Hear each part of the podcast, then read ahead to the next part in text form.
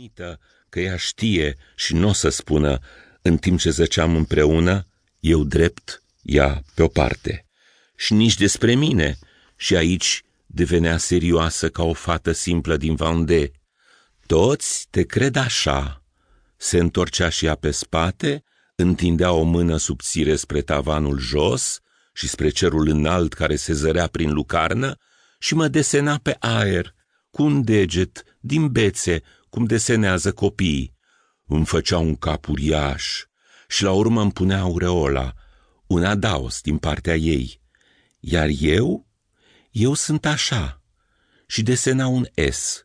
Apoi își continua opera direct pe mine, ca pe o pânză, cu vârful degetului, pensulă de piele pe piele, de la ceafă în jos, tot mai jos, case, copii și spirale, într-o mângâiere de pictor care își iubește tabloul.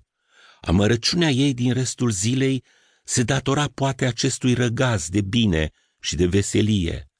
Dacă voi muri înaintea ei, binele din patul acoperit cu o scoarță albastră o să fie parte din răul pe care îl va simți atunci.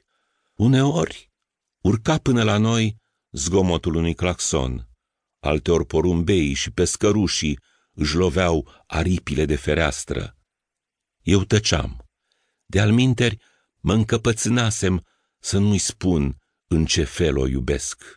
Acum, după ultima experiență importantă a vieții mele, ca să nu zic prima, o văd și pe ea cu alți ochi, mai îngăduitori, ca și cum ar fi murit înainte să primească sărmana ce nu s-a sfit să-mi ceară și ce nu m-am sfit să nu-i dau.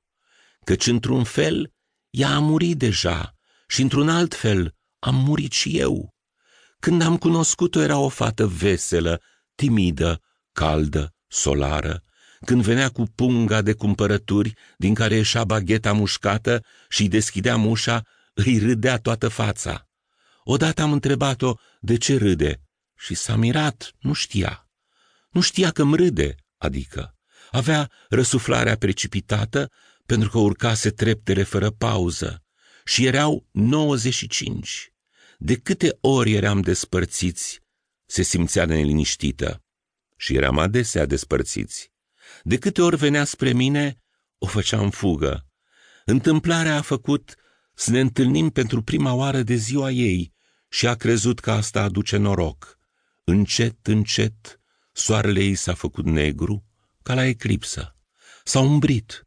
Stropii de veselie, nelipsiți cândva, s-au evaporat și poate, asemenea ploii, își reiau acum circuitul în natură în alte case mai norocoase decât a noastră deocamdată. La S a rămas numai o durere bine ascunsă. Nu-mi plac oglinzile, de aceea se străduiește să râdă cu mine, dar are ochii rotunzi care cer îndurare ai Giulietei Masina. Părul ei e aproape la fel de cenușiu ca al meu. Suntem împreună de zeci de ani. Când s-a întâmplat, mai bine zis în toată vremea cât s-a întâmplat, Es și cu mine am fost închiși în lumi separate și ne mai întâlneam doar uneori, ca prizonierii aduși la vorbitor. Schimbam o vorbă în preajma unui paznic, imun la suferința noastră dublă, nu foarte diferită. Iar paznicul ăsta, nici măcar rău, ci numai străin, a fost ea, F. În dimineața când de la mansarda noastră am văzut, în fine, cerul sfâșia de culori pestrițe, spart de lumini, după ce săptămâni la rând fusese doar ca un lac stătut cu ape cenușii, când am deschis fereastra și au intrat adier proaspete, am știut că bătălia dată de zei pentru mine se încheiase și că momentul coborârii cortinei s-a amânat. Se mai putea găsi ceva în teatrul vieții mele. Mai era timp să mă pierd, să nu merg direct spre ieșire. Scrisoarea mi-a adus-o chiar S, ca să-mi facă o bucurie.